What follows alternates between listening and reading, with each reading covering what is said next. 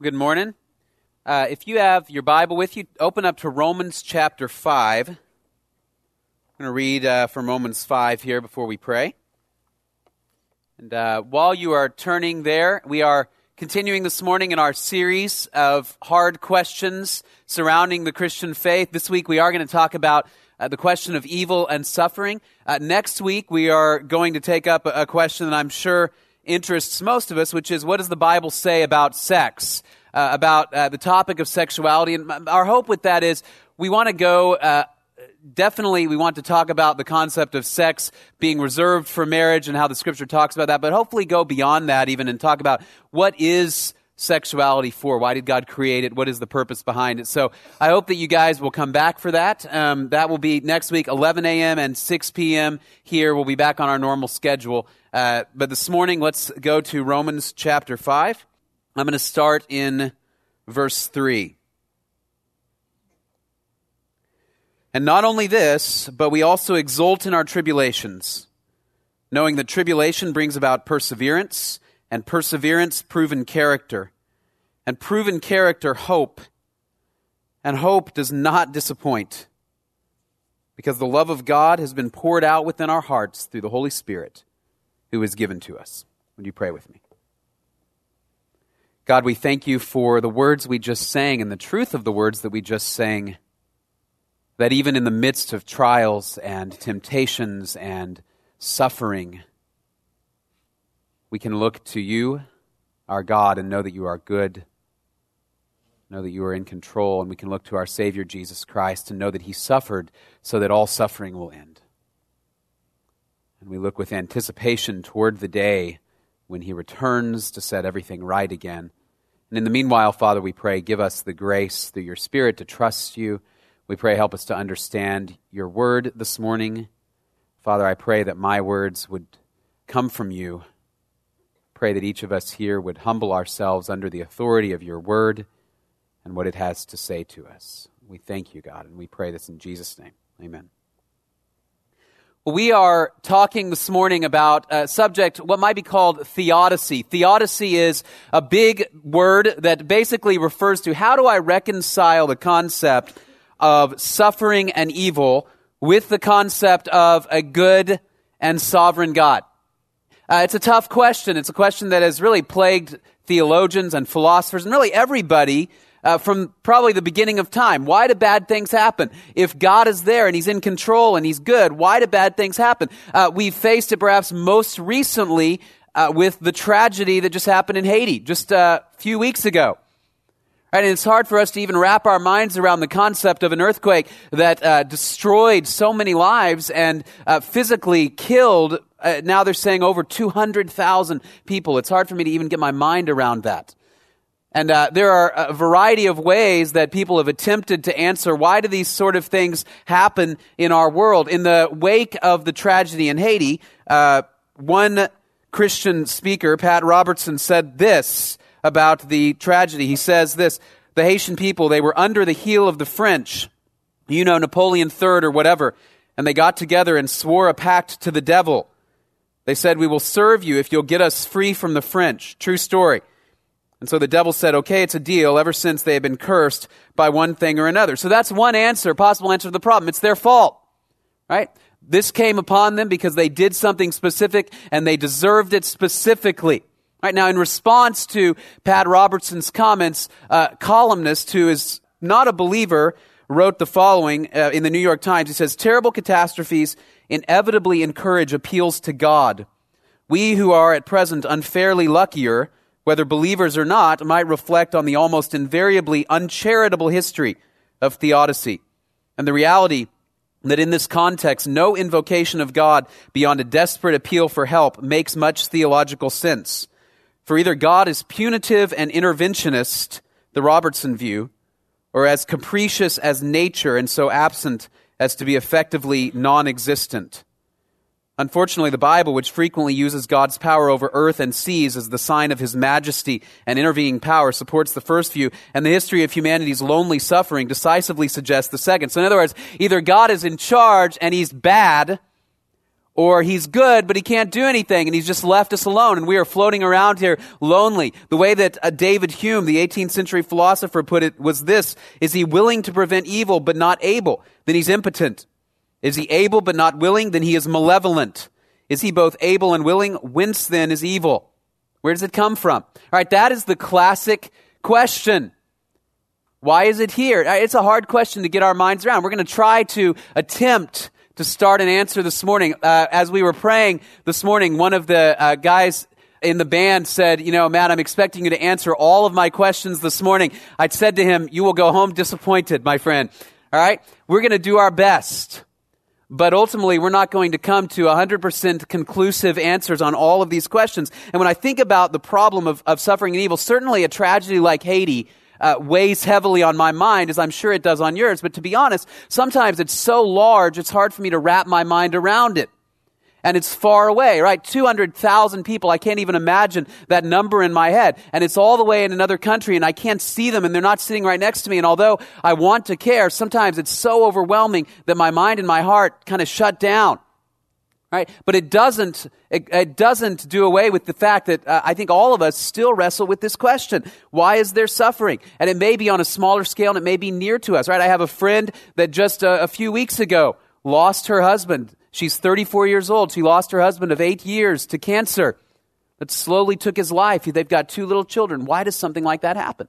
Right? That's a difficult question. Where is god in the midst of a tragedy like that I told some of y'all our most recent baby, our son, was born and had some problems with he was when he was born, and we found ourselves in the NICU, the neonatal ICU, and we were there for about six days, and, and pretty quickly we uh, about 48 hours in, we realized our son was going to pull through. He was going to be fine. But as I looked around that NICU, I see these other babies that were there that were born extremely early 25 weeks instead of 40. They've got this long road ahead of them, and some of them are, are going to die. And you sit there and you look around and you go, well, is that fair? Why, why that baby, not my baby? Why does this happen to one person and not another? For some of you, uh, this is very real. You're experiencing suffering right now. For others of you, the, the worst thing maybe that's happened is they got your taco order wrong at Rose's or something like that, right? You, you haven't genuinely experienced a great deal of suffering, and so this may not be extremely relatable to you this morning, but trust me when I say, if you want to walk with Jesus Christ and if you're going to live in this world and engage with this world, it will be a part of your life. For some of you, you're already experiencing it maybe in small ways that seem silly, but they still bother you, right? You're working perhaps full time and you're going to school and you're doing your best, but you still can't make ends meet. And you look around and you see classmates and friends or roommates who seem to have more than enough and you go, is that fair? Maybe you even feel guilty about asking a question like that because you know my suffering seems so small compared to somebody in Haiti, but it still bothers me, right? Maybe it is, you know, I'm a really pretty good person. I've got high standards. I'm moral. I want to be godly, and yet I haven't had a date since definitely before the Obama administration and sometime going back a long ways. And you go, why is that? Why is it that I look around and people who lower their standards and seem to have no moral values, they're having more fun and they're experiencing it seemingly right now a better life than I am, and they are prospering while I am suffering and lonely. And it hurts. And so you wonder why that sort of thing happens to you. You study incredibly hard, but you make worse grades than the guy that sits next to you that takes no notes. I had a friend like that in college that would sit next to me and no notebook, no book, and just stare off into space. And then walk in and make a 95 while I would make a 65. Why? I don't know, right? Those sort of things over time, now it seems silly, but over time you go, all right, I studied, I, maybe I got the grades, I didn't get the job, and over time you go, I know these things are silly, but they begin to add up and they begin to make me question, where is God? Does he hear me? Does he see me? And if he does, why doesn't he do something? We're going to look at that question from the scripture this morning. Again, uh, we are not going to find a conclusive answer. I'm not going to tell you a verse that says, this is why you're having headaches. But we are going to look at how does God, in His Word, respond to this problem of evil and suffering. Believe it or not, uh, the Bible has been dealing with this issue long before most of the theologians that we've ever heard of or read of. Right? God has helped us to understand the world and why these things happen and what we can do about it. And ultimately, what we're going to find is the scripture is much more concerned with our response than it is with the question of why. So let's start just simply with the question of why. Why does suffering exist? And again, the question being, if God is good, God is in charge, why does suffering exist? All right, this is a problem, uh, by the way, not just for Christians, but for everybody. It's not just a problem for those who believe in God, it's a problem for everybody. Again, in the wake of the Haiti tragedy, one columnist says this If there is a God, you have to wonder what he has against poor Haiti. Why has the first and only successful slave revolution in history been followed by 200 years of chaos punctuated by starvation, hurricanes, and earthquakes? But if there is no God, well, what does it matter who lives or who dies, when or where or how? No wonder disaster makes people more and not less religious, and the helpless Haitians sang hymns of praise into the night. The human brain may not be able to reconcile the idea of a benevolent deity with evil and suffering, but neither can it accept the idea that nothing means anything, and that every birth and every death are equally devoid of significance, since this incomprehensible vale of tears is all there is or ever will be. Pure logic must prefer a hopeful absurdity no matter how vanishingly small that hope, to an absurdity that dismisses life as a futile accident doomed to end in pointless oblivion. So you've got a problem either way, right? If God exists, you have to answer, how does he allow suffering? If he doesn't, then nothing means anything. There is no evil. There is no reason I ex- should expect things to be fair. It's a problem for everybody. The great thing is that the scripture begins to talk to us about this problem. And again, it doesn't give us a specific answer of why does my suffering happen now to me and not to you, but it does give us general answers of the way, why the world is the way it is. And the first one is simply this. Humanity is evil. Mankind is evil. Romans chapter 1 verses 28 to 32 since they did not see fit, talking about mankind, they did not see fit to acknowledge God, God gave them up to a debased mind to do what ought not to be done. They were filled with all manner of unrighteousness, evil, covetousness, malice. They are full of envy, murder, strife, deceit, maliciousness. They are gossips, slanderers, haters of God, insolent, haughty, boastful, inventors of evil, disobedient to parents, foolish, faithless, heartless, ruthless. Though they know God's decree that those who practice such things deserve to die, they not only do them, but give approval to those who practice them. All right, in other words, uh, the world is the way it is because mankind has chosen to run away from God. Now, it doesn't mean, again, that any particular instance you can say uh, this sin caused this problem, but it does mean, as a general principle, there is evil in the world because mankind is evil. So we look at a horrible tragedy like the Holocaust, for example. Why did this happen? Evil men chose to harm other evil men. Now, it doesn't answer the question ultimately for us of why does God allow it? Why didn't He step in and fix it? But it does tell us why it happens. Humanity is evil, and a great deal of our suffering is due to our evil or the evil of those around us. And it goes back to the fall. And the scripture also says there's suffering because simply the world is broken seem to have left off the verses there. It's Romans 8, 18 to 25. Romans 8, 18 to 25. The world itself is broken. Right? The creation was subjected to futility, not willingly, but because of him who subjected it, in hope that the creation itself will be set free from its bondage to corruption and obtain the freedom of the glory of the children of God. For we know that the whole creation has been groaning together in the pains of childbirth until now. Here's the idea. Go all the way back to the Garden of Eden with Adam and Eve. And what happens when Adam and Eve sin? God comes to them and he, he pl- pronounces a curse upon Adam and Eve. And then what does he do? He pronounces a curse upon the garden and upon the world. And he says, the world itself will only bear fruit through toil and turmoil. And there's going to be enmity between you and other people. And enmity between even the, the creation, even between animals and man. And there's all of this enmity between the earth and mankind, and God and mankind, and the earth and itself. And so what's happened is the world is busted. It's broken. And it says the creation was subjected to futility. That, that's literally meaninglessness. Things happen that are meaningless because the world is broken because of the fall. Futility. And what the world is waiting for is a redemption.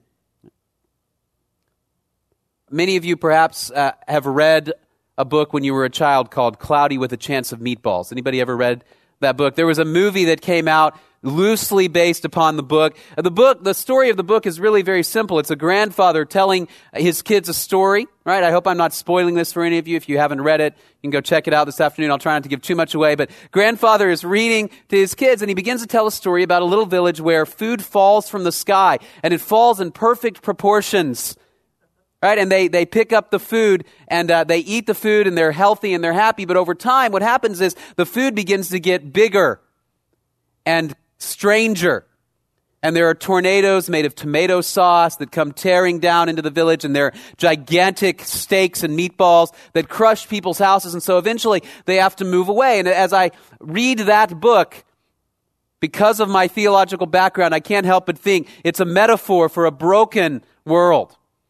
God puts Adam and Eve in the Garden of Eden, and He gives them everything they need food that grows by itself animals that get along with one another and people that get along with one another. And because of their sin, God curses the world until the time in which he will redeem it. And so the world itself is broken.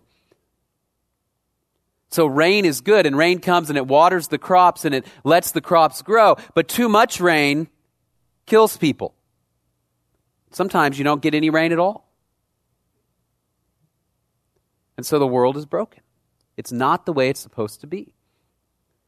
The history of my life, particularly with cars, is one of brokenness, right? Some of you may be able to relate to this. I was talking to one of our interns this morning, talking about the transmission in her car is not working the way that it ought to be. And if you ever had a car that begins to get old, what you find is sometimes it stops when it should not stop. It might do something when it should not. The windshield wipers might come on. The windows might roll down. I had a car that, you know, suddenly things would happen as you're driving. The radio would come on. The car would begin to shake. The car would do something crazy. And just randomness followed this vehicle around because it was broken. And what Romans 8 tells us is that's the way the world is. It's broken. It's not the way it's supposed to be. Now, ultimately, that doesn't answer, first of all, why does God not stop it? And then why does He allow something to happen to one person and not another? I think we get a clue of why God doesn't intervene in 2 Peter chapter 3, verses 8 through 10, which ultimately says this Because the creation was subjected to futility, God is now what? He's waiting and waiting and waiting out of patience so that men and women will come to know Jesus Christ. It says, Be patient. And although we may not understand it, God's plan is ultimately that He will redeem men and women from every tribe, tongue, people, and nation but in the meanwhile, we live in a broken world. There are some answers in Scripture as far as why evil and suffering doesn't always happen to us. In other words, uh, specifically in my instance, I may be asking, why is it that I'm suffering? And one of the temptations, again, is to say, like Pat Robertson says, you've done something to deserve it. If you've read the book of Job, this was the answer that Job's friends gave him when he began to suffer. You've done something something wrong. Despite Job's protestations of innocence, they said, You've done something. God wouldn't punish you. God wouldn't take things away if you had not done something directly to deserve it. And yet, when we look at the scripture, we see that suffering is not always due to personal sin. Let me give you a couple illustrations. John chapter 9. As Jesus passed by, he saw a man blind from birth. His disciples asked him, Rabbi, who sinned, this man or his parents, that he was born blind? Jesus answered, It was not that this man sinned or his parents but that the works of God might be displayed in him. So, in other words, this man has been blind for his life so that Jesus can heal him and bring glory to God. And we may not always know the reasons, but it is not that this man sinned. It's not always that somebody did something wrong, but instead, suffering is a part of the universal condition of mankind. Let me give you another one. This is from the book of Luke, chapter 13. There were some present at that very time who told him about the Galileans whose blood Pilate had mingled with their sacrifices. And he answered them, Do you think that these Galileans were worse sinners than all the other Galileans because they suffered in this way? No, I tell you, but unless you repent, you will all likewise perish. Or those 18 on whom the tower in Siloam fell and killed them, do you think that they were worse offenders than all the others who lived in Jerusalem? No, I tell you, but unless you repent, you will all likewise perish. So, in other words, all mankind is under the condemnation of God because of sin. I don't suffer more nor less than you directly because I did something. I was actually in New Orleans a couple of months ago for a conference, and I was walking through the French Quarter with a friend of mine who lives in that area. And as we were walking through, he said, You know, it's really interesting. He said, Some people said that the hurricane that destroyed much of New Orleans several years ago, Hurricane Katrina, some people said it was a judgment on the people of New Orleans. And he said, What I don't understand is if it was a judgment on the people of New Orleans, why is the French Quarter still standing? Why is the worst part of the city still standing? Ultimately, because these things don't always happen because somebody did something wrong right now. They happen because the world is broken due to sin. They also don't always happen because God authors evil. In fact, they don't happen at all because God authors evil.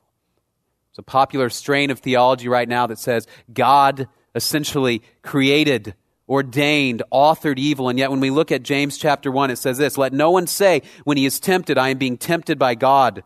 For God cannot be tempted with evil, and he himself tempts no one. But each person is tempted when he is lured and enticed by his own desire. Then desire, when it is conceived, gives birth to sin, and sin, when it is fully grown, brings forth death. In other words, God didn't make me do it. God is not the author of sin. God is good. We'll talk about that in a few minutes.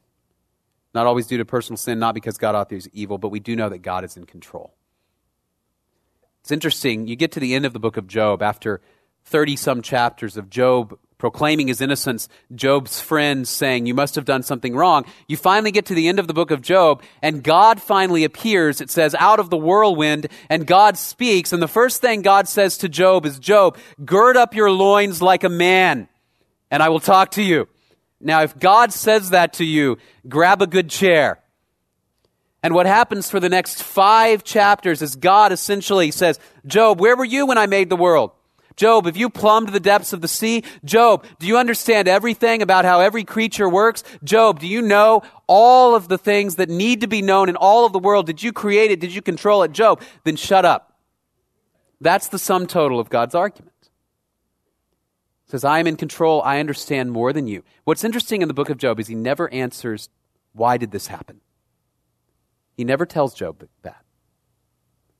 Instead, he says, Job, humble yourself before me and trust my plan.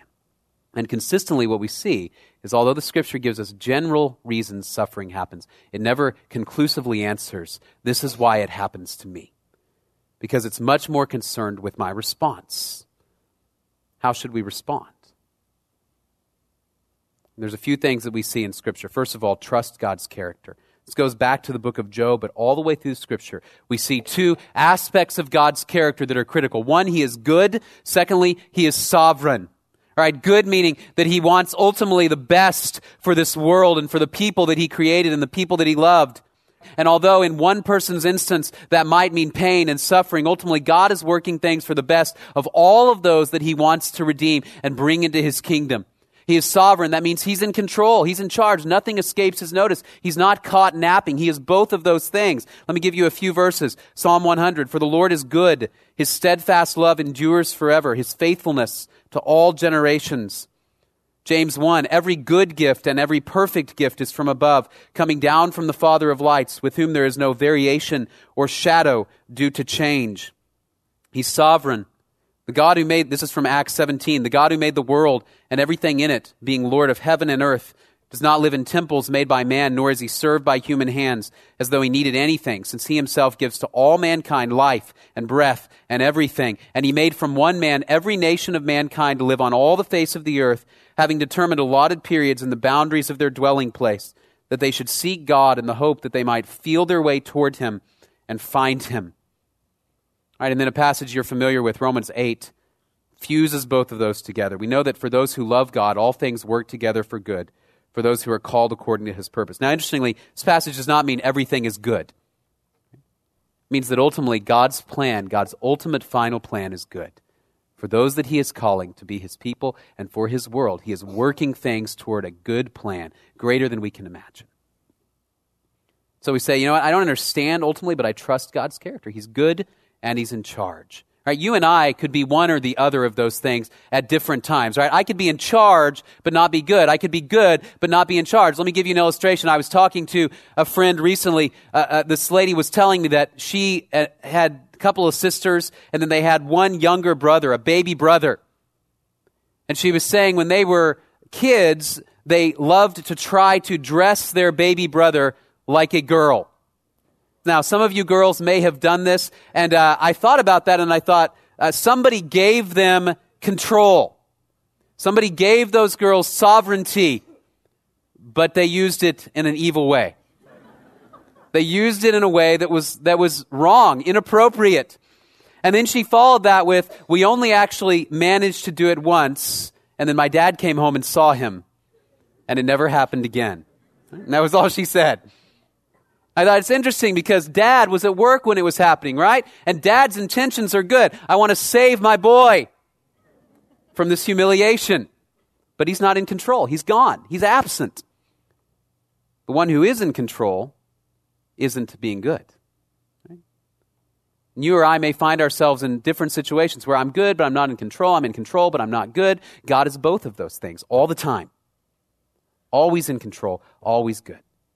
And I say, well, I don't understand how that could be, and evil and suffering still happen. And ultimately, what we come to scripturally is that God has decided that, the best of possible worlds is to say, I want a world where I give human beings some degree of freedom.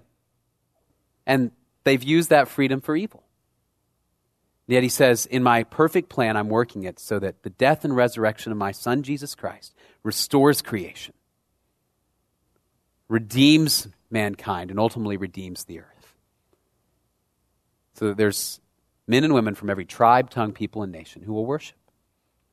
So we trust God's character. We remember Jesus' suffering, secondly. Jesus suffered also. You say, well, how does that help me?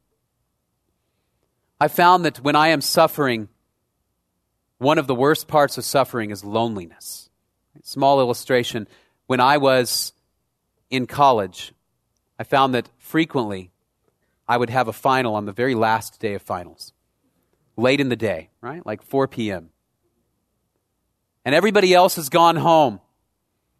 And there I am on Tuesday night late, and I'm sitting in the library, and nobody's there.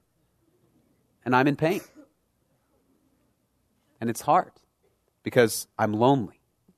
But if it's Monday night and everybody's there and we've got music going and we're studying together, it's just a little bit less horrible because there's camaraderie in knowing that somebody shares my sufferings. What's great is the scripture says Jesus, the very Son of God, shares your sufferings, and not only shares your sufferings, but he suffered in a way that you and I can't even imagine because not only did he undergo physical suffering, but he underwent a spiritual and emotional and mental suffering unlike anything you and I have ever experienced. He was separated from his Father, the most intimate, close relationship in history his father that he had been connected to from the beginning of time, his father turns his back.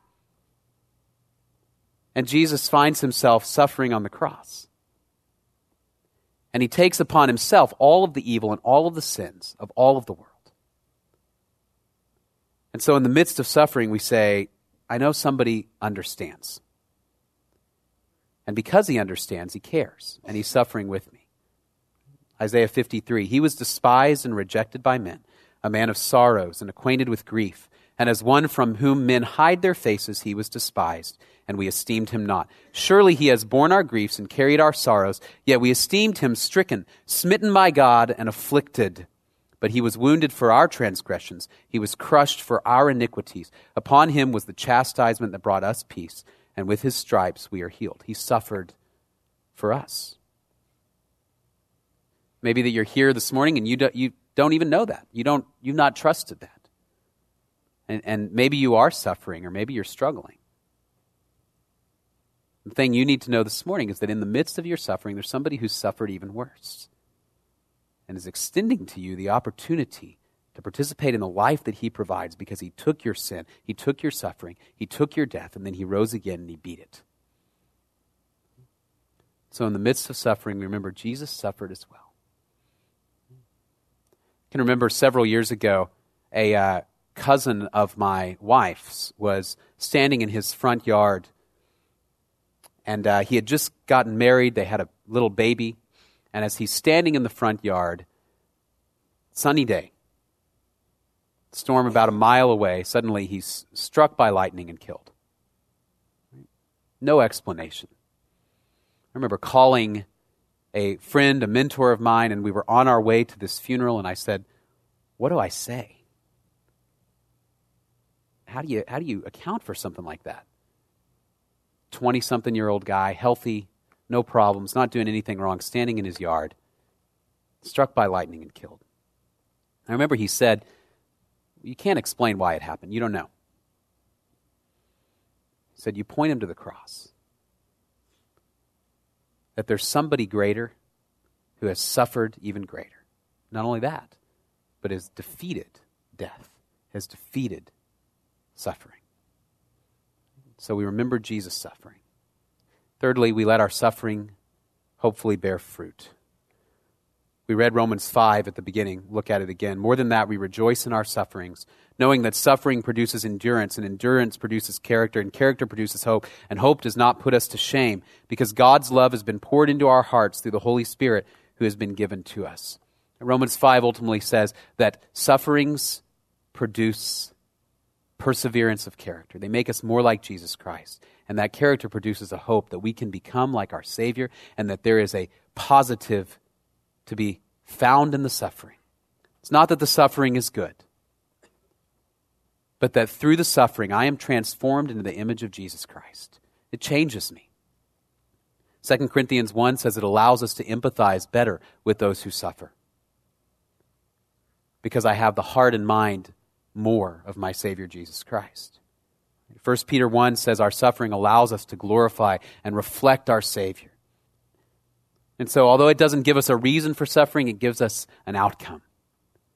That our suffering refines us. And the imagery often that the scripture uses is, is like gold. That you put gold that is impure through a fire, you melt it down, you strain out those impurities, and then you reconstitute it as something even purer. And then maybe you pass it back through and you make it purer and purer and purer. And that's what our sufferings do. They transform us into men and women of the character of Jesus Christ. So that in the midst of suffering, we can say, I trust that God can change me into the image of Jesus Christ. And then finally, we remember that suffering will end. Remember that suffering will end.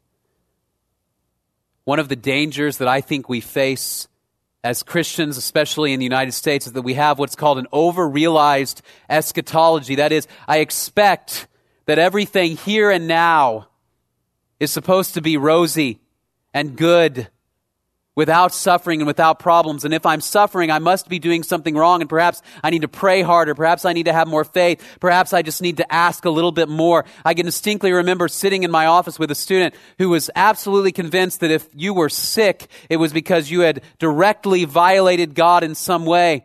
And at the time, one of my closest uh, friends and mentors was sick and dying with cancer. And I remember thinking, uh, if he is being punished, for his cancer, then I don't understand why anybody else is alive. And one of the dangers is that we think everything should be good now, and that Scripture never promises that. In fact, it promises the opposite that all who want to live godly in Christ Jesus will suffer. And ultimately, we have hope that one day the world will be redeemed. Take your Bibles, turn to the book of Revelation. This is where we're going to end. The book of Revelation, chapter 21. So, way at the back, just before your concordance. Revelation 21, verse 1.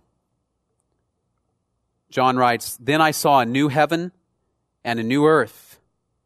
For the first heaven and the first earth passed away, and there is no longer any sea.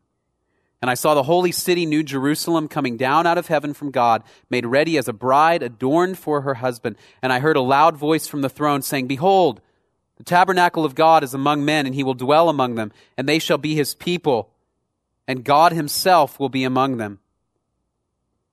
And he will wipe away every tear from their eyes, and there will no longer be any death, there will no longer be any mourning or crying or pain. The first things have passed away was reading a little bit this weekend from a book by William Dembski, and he puts it this way Redemption in this world is never complete. That's why ultimately we must not look to redemption in the world, but to a final redemption of the world, in which the pain of redemption is once and for all healed, and the tears of redemption are once and for all wiped away. There's coming a day in which the world will be remade, suffering will end. And that's because of the death and resurrection of Jesus Christ, what he has accomplished. So the scripture doesn't give us ultimately a why, other than some general answers, but it does give us a for what. The reason is so that you and I can be transformed in the image of Jesus Christ, so we can reflect our Savior, so that we can proclaim the mercies of Him who has redeemed this world from death and sin, and look forward to the day when He's going to come back and He's going to make it right. So the challenge for us is we live in between. And the scripture calls us to suffer with an end in mind so we can glorify our Savior. And again, at times, all of the answers, if you're in the middle of suffering, none of the answers ultimately are going to help. Knowing why might not even, probably wouldn't help. It doesn't ease the pain if you are repeatedly punching me in the head and you tell me, I'm doing this because I don't like you, right? That, that doesn't help. I'm doing this because you need it. That doesn't help. What does help is to know that there's somebody who loves me, who's suffering with me, and is ultimately going to end the suffering because of what he's accomplished. So the call of the scripture is to suffer with our eyes and our heart and our minds looking toward the one who's one day going to bring it to an end. Would you guys pray with me? Father, thank you so much for your word. Lord, we confess that at times we doubt your goodness, we doubt your sovereignty. We pray, let us trust you. Knowing that in Jesus Christ, suffering has been defeated, and we now just await the consummation of the new age in which you will redeem us once and for all. Father, in the meanwhile, let us suffer well so we can testify to the glory of Jesus Christ. Let us live like the men and women that we read about in Scripture, who were willing to go even to their death if it would glorify Jesus Christ, who were willing to suffer the loss of their homes, their reputations, their careers, if it meant the glory of Jesus Christ. Let us follow their example. Father, we pray you would provide us comfort and allow us to comfort others as well. I pray be with us as we go out this week. And we pray this in the name of Jesus. Amen. See y'all next week.